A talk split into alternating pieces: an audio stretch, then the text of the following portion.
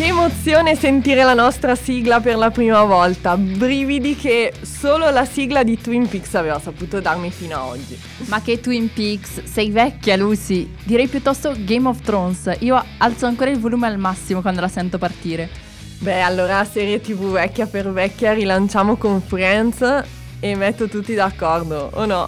Sì. Ciao a tutti e benvenuti. Ciao, questo è Punti di Scienza, il podcast di We Science. Siamo un gruppo di giovani divulgatori o, come piace chiamarci, piccoli scienziati che si divertono portando in giro la scienza per il mondo. We Science fa però parte di Bergamo Scienza, il festival di divulgazione scientifica della città di Bergamo, come si intuisce, che dal 2003 organizza nel mese di ottobre eventi con ospiti grandi scienziati a parlare delle loro ultime scoperte. Vent'anni di ospiti di spessore internazionale, solo per citarne alcuni e fare i fighi, Rita Levi Montalcini, Margherita Hack. Anche James Watson, proprio quello del DNA. Poi citiamo anche quel gran pezzo di astronauta che è Luca Parmitano. e così possiamo salutiamo. continuare. Ma se non vi abbiamo ancora convinto, Bergamo Scienza è anche più di tutto questo. Tutto l'anno siamo attivi per divulgare la scienza nella nostra città d'origine e non solo, perché ormai grazie al web non abbiamo più confini. Non abbiamo più confini per la felicità di chi ci ascolta sicuramente. Comunque io sono Giada e se il wifi di casa mi assiste, incrociamo le dita, stasera carico la tesi sul sito dell'università e quindi tra poco dovrei laurearmi in scienze per la conservazione, la diagnostica dei beni culturali. Troppo lunga. Per gli amici, chimica e fisica per i beni culturali. E io sono Lucia, da grande volevo fare la chimica, influenzata dalle numerose conferenze del festival e infatti mi sono laureata in chimica farmaceutica. Sì, ma Lucy, poche chiacchiere, nel senso, eh, il vero ospite d'onore che è qui con noi oggi non è ancora stato presentato. Famoso, unico e dall'umorismo tagliente. Signore e signori, ecco a voi il nostro Riccardino! Riccardino, Sì! benvenuto a noi, Ricky, benvenuto! Ricky, Giada, forse c'è un problema Mm. tecnico, eh, forse non è acceso il microfono di Riccardo. Eh, non so, intanto che sistemiamo questo, questo problema, raccontaci un po' tu. Eh, va bene, va bene. Allora, mm, sì, quest'estate c- Riccardino ci ha fatto compagnia dopo una lunga e agguerritissima sfida. È riuscito a stracciare la concorrenza. Non stiamo parlando di una persona, ma del nostro tagliente esemplare di ossidiana, che ha trionfato come vincitore indiscusso, possiamo dirlo, di Minerality. Minerality, la sfida epica tra minerali e rocce che ci ha accompagnato durante tutto il pre-festival dell'anno scorso, che ogni settimana faceva sfidare minerali e rocce e chiedeva al pubblico da casa di votare il proprio preferito. In queste gare su 16 partecipanti ha trionfato proprio Riccardino l'Ossidiana. Esatto. Abbiamo chiesto di collaborare con il Museo di Scienze Naturali di Bergamo, il Museo Caffi, e abbiamo provato ad assegnare alla miriade, miriade davvero di minerali e rocce presenti in museo delle personalità. E direi che ci siamo pure divertite. Addirittura a un certo punto discutevamo se quella roccia fosse più pesante, più esplosiva, più tagliente. Ah, hai detto esplosiva e qui mi viene in mente la nostra esplosiva celestina. È certo, una delle tue preferite se non sbaglio. Eh sì, l'abbiamo definita esplosiva non solo perché è utilizzata per la preparazione di fuochi d'artificio, ma proprio per la sua composizione chimica. E l'abbiamo definita scoppiettante in realtà soprattutto per i suoi colori sgargianti, perché ha questo celeste che è davvero stupendo da vedere dal vivo. Eh, esatto, non posso darti torto, però secondo me su tutte, Riccardino tappati le orecchie, eh, avrebbe dovuto vincere il tenero gesso. Aveva completamente conquistato il mio cuore, anche perché il campione del museo ehm, aveva dei cristalli rosa e a me personalmente ricordava un piccolo lama rosa. Non quindi solo a te, è vero. completamente presa dal gesso. Assolutamente è vero. Io, no- io invece sono ancora affranta di come la pomice, la pietra pomice che era un'altra dei 16 partecipanti, possa essere stata esclusa al primo round, cioè fallimento totale, lei così leggera che avevamo descritto come campionessa di tuffi, ti ricordi Sì, sì, Giada? sì. Perché giustamente non affonda mai. Eh certo, però ehm, sicuramente a noi la sfida ha preso, ma non ha coinvolto soltanto me e te, perché in realtà tutti i nostri amici, familiari, ma anche un po' tutti i follower di Bergamo Scienza e del festival si erano appassionati a questo torneo e quindi sfida dopo sfida, sondaggio dopo sondaggio hanno votato i loro preferiti. Tant'è che l'Ossidiana, che poi ha trionfato, vincitrice indiscussa di Minerality, è stata la mascotte del festival nel vero senso della parola. Infatti, se andate a riguardare le conferenze l'anno scorso, vedrete che era onnipresente sul palco. Sì, proprio sul tavolo d'onore tra divulgatori, scienziati di ogni provenienza, campo di studi, addirittura premi Nobel. Riccardino è diventato un po' la star di questo festival e non possiamo negarlo. Assolutamente degno della sua storia, ma anche delle sue caratteristiche chimico-fisiche. Già da cosa possiamo raccontare in più uh, del nostro Riccardino? Allora, forse l'ossidiana la conoscete più come vetro di drago? Eh, potrebbe essere forse una serie tv a farvela ricordare? Draghi, famiglie. Ah, anche regine, l'abbiamo nominata eh, certo. anche prima, inizio puntata, quindi Twin Peaks. Sicuramente Twin Peaks.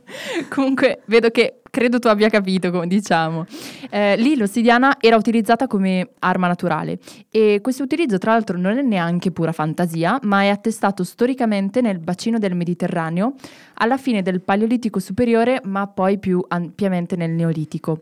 E gli strumenti ottenibili con l'ossidiana vanno da spade taglienti a punte di freccia, oltre anche a oggetti ornamentali come vasi, coppe e perché no, gioielli di vario tipo. Ah, già da qui secondo me stai lanciando dei messaggi. Mi raccomando, regalo di compleanno per la nostra Giada, facciamo una bella collana o degli orecchini di ossidiana, che comunque nonostante abbia un aspetto vetroso per via della struttura morfa, perché diciamolo chimicamente, eh, do- è dovuta proprio alla velocità con cui le lave viscose ricche in silice si raffreddano, rimane comunque, nonostante l'aspetto, un bellissimo gioiello nero, abbinabile con qualsiasi outfit. Intendi con la tuta di questi ultimi mesi? Esatto, anche con i pigiami, perché no? Comunque io apprezzo tantissimo, eh, anche perché non so se tutti lo sapete, ma l'ossidiana è anche un'indicatrice dell'archeologia preistorica, dal momento che viene rinvenuta anche a centinaia e centinaia di chilometri di distanza dal luogo di formazione, quindi eh, dall'Anatolia, Caucaso, fino alle sponde del Mar Morto e al Golfo Persico. E considerando appunto che la sua composizione chimica dipende dalle caratteristiche peculiari della colata d'origine, è possibile determinare eh, l'origine geografica dei manufatti, quindi ricostruire le antiche tratte commerciali, gli insediamenti umani, oltre anche a datare, perché no? Quindi un vetro eh, vulcanico veramente pieno di sorprese, direi. Cioè, Riccardino, chissà quanti luoghi avrai visitato, fino a dove ti sei spinto e tu sei qui che ancora adesso non ci hai ancora detto niente, non ci racconti niente di te. Dai Riccardino, adesso dici qualcosa. Mm. Riccardino, accidenti, Nulla. non vuole dirci niente. Nulla. Timidino proprio. Decisamente t- timido, ma nel frattempo che la regia gli ha acceso il microfono, eh, in realtà lui non parla perché deve ancora prenderci confidenza. Ah, è quello. Sì, eh sì, sì, sì, è timido, è riservato. Magari nelle prossime puntate ci racconterà quali posti ha visitato prima di arrivare qui da noi, chi lo sa. Eppure, dopo due settimane di telecamere, conferenze live al festival, cioè ancora niente, non ha superato questa, questa sua timidezza incredibile. Ma questa idea bislacca di assegnare una personalità alle rocce in realtà ci è venuta in mente a partire da un articolo scientifico. Esatto. Siamo state colpite dallo studio del 2016 del dottor Mark Harris e di alcuni colleghi di università americane sulla cosiddetta brand personality. Adesso Giada, facciamo Dimmi. finta. Sì. Se fossimo alla facoltà di economia e questo fosse l'esame di marketing, proprio quell'ultimo esame prima di laurearti Eh, che se non cavolo, passi ok. perdi la sessione. Sì. Signorina Giada, le chiedo la definizione di brand personality. Eh, per fortuna questo non è l'esame di marketing e questa non è la facoltà di economia perché non ho una vera e propria definizione per te. Eh, posso però dirti che avevo una vaga idea di che cosa fosse e durante l'estate scorsa ho avuto modo di capirne un po' di più. Ma io credo che tu te ne intenda meglio. Allora, intendere è una parola grossa perché sicuramente non è il mio campo, mm, però dopo appunto aver letto questo articolo ho voluto un attimino approfondire l'argomento. Certo. E studi precedenti nel mondo del marketing, in particolare mm, sull'applicazione di questa Hacker Brand Personality Scale, che spero di aver pronunciato correttamente, mostrano che gli attributi di personalità dei prodotti risultano decisivi nel determinare l'accoglienza o meno del prodotto Mhm. e quindi di conseguenza ne possono anche determinare il prezzo. Un brand che ha delle caratteristiche quindi le trasmette al proprio pubblico può risultare più amato rispetto a uno che non ha questi studi su- alle spalle. Mm, interessante. O almeno così si pensava negli studi del marketing. Eh, beh, ora che ci penso, se sono nella corsia di un supermercato, eh, non compro un pacchetto di patatine di una marca che non mi dà l'idea di essere simpatica, frizzante, piena di vita, eh, una con cui, perché no, prendere un aperitivo. Esattamente, Sì, giusto? brava Giada. I Ok. ricercatori di questo studio hanno voluto però mostrare che le persone sono in grado di associare una personalità non solo ai brand commerciali, ma anche a qualsiasi altro oggetto. Può sembrare un'affermazione banalissima, però non lo è. Dal loro studio è emerso infatti che qualsiasi oggetto, che sia un brand commerciale o addirittura una roccia, può assumere una personalità, perché nel momento esatto in cui io chiedo a Giada preferisci una bottiglietta dalle belle linee rotonde oppure una alta asciutta, non so, tu quale compreresti Giada? Oddio, che domanda. Eh, beh, quella dalle linee rotonde mi ispira più simpatia a pelle, mi sembra più alla mano, diciamo. Ecco, però vedi, anche solo ponendoti questa domanda, io ti sto facendo pensare alla bottiglia come un essere umano, Eh. un oggetto che ha una personalità e delle caratteristiche sue. Perciò da questo punto di vista ti sto già fuorviando. I ricercatori quindi volevano dimostrare che la brand personality non può essere definita uno studio scientifico e di per sé forzato dalla domanda stessa. Mm, e quindi cosa hanno fatto per verificare questa tesi? Allora, in questo studio hanno posto di fronte a un campione di 200 studenti delle foto di tre rocce visibilmente diverse tra loro.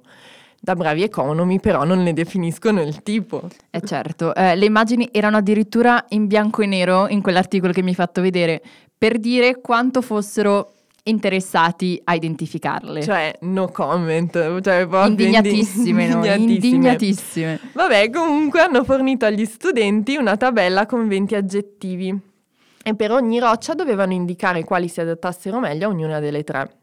La cosa interessante è che ne sono usciti dei profili dove i tratti della personalità sono stati descritti in grande dettaglio.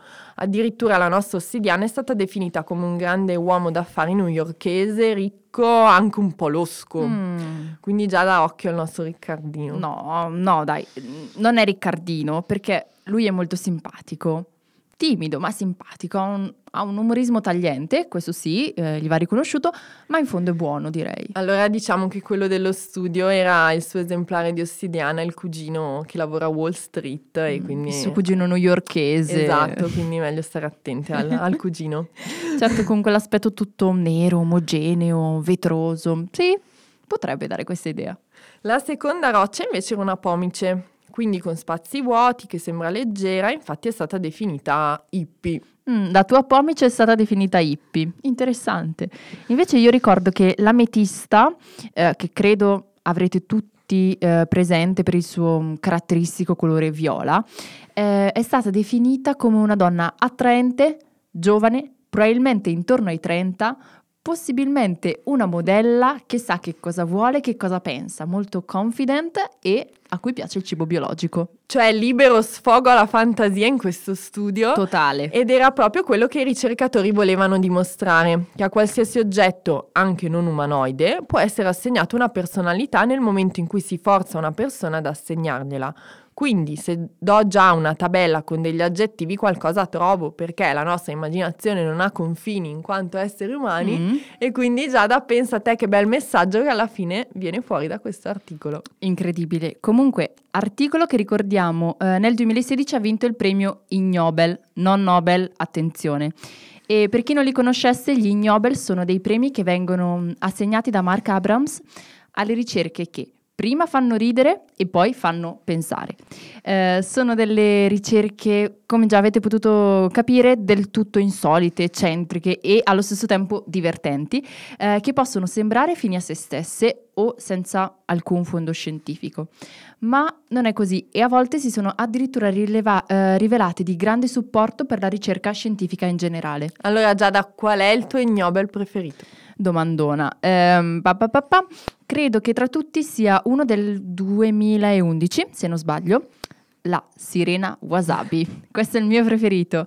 E tra l'altro, già, degli, dal nome. Sì, già dal nome si può intuire di che cosa si tratti. Comunque, degli studiosi giapponesi, eh, ovviamente, hanno determinato la densità ideale del wasabi vaporizzato per svegliare le persone in caso di pericolo. Quindi questa forse è più efficace di una sirena eh, normale in caso di incendio, perché prova tu a continuare a dormire con un allarme del genere. È geniale. Sì, anche perché se poi ti va negli occhi io non oso immaginare i danni e il dolore. Quelli sono dettagli, tu nel mentre ti sei svegliato, no? Ti, ti salvi la vita. Esatto, Beh, forse. direi che allora l'Ignobel se lo sono decisamente meritato. Ogni anno i premi Nobel vengono presentati presso l'Università di Harvard in una cerimonia che sembra rimandare a quella dei Nobel a Stoccolma, proprio con lo scopo di attrarre l'interesse del pubblico e puntare i riflettori sulla ricerca scientifica in campo medico, chimico, tecnologico. Mm, tra l'altro, non so se lo sai, ma sono proprio i Nobel a premiare gli Ignobel, in una cerimonia per me divertente e che vi consiglio. Tra i molti premi, perché ce ne sono davvero tantissimi, vi consigliamo di andare a sbirciare il sito ufficiale della manifestazione improbable.com insieme al canale YouTube. Tra l'altro il 2021 è giusto l'anno della trentesima edizione. Quindi chissà quali perle ci sforneranno gli Ignobel quest'anno. Non vedo l'ora, praticamente. Tra l'altro, eh, fateci sapere poi qual è il vostro Ignobel preferito o se avete in mente qualche ricerca particolare mh, con cui, perché no? In un futuro potremmo partecipare insieme per vincere anche noi gli Nobel, sarebbe fantastico. Assolutamente, con piacere e anche insieme al nostro Riccardino. Eh certo, lui primo, primo nome dell'articolo. Esatto. Con questi consigli di navigazione del web vi salutiamo, vi ringraziamo per averci ascoltato e vi aspettiamo alla prossima puntata del podcast in cui parleremo di... No Lucy, niente spoiler. Ah, non posso fare spoiler. No. Accidenti. eh già. Per chi volesse sapere in anteprima, se vi va, di che cosa parleremo nella prossima puntata di Punti di Scienza, mi raccomando, seguite i canali social di Bergamo Scienza perché daremo lì le nostre anticipazioni. Alla prossima puntata. Alla prossima!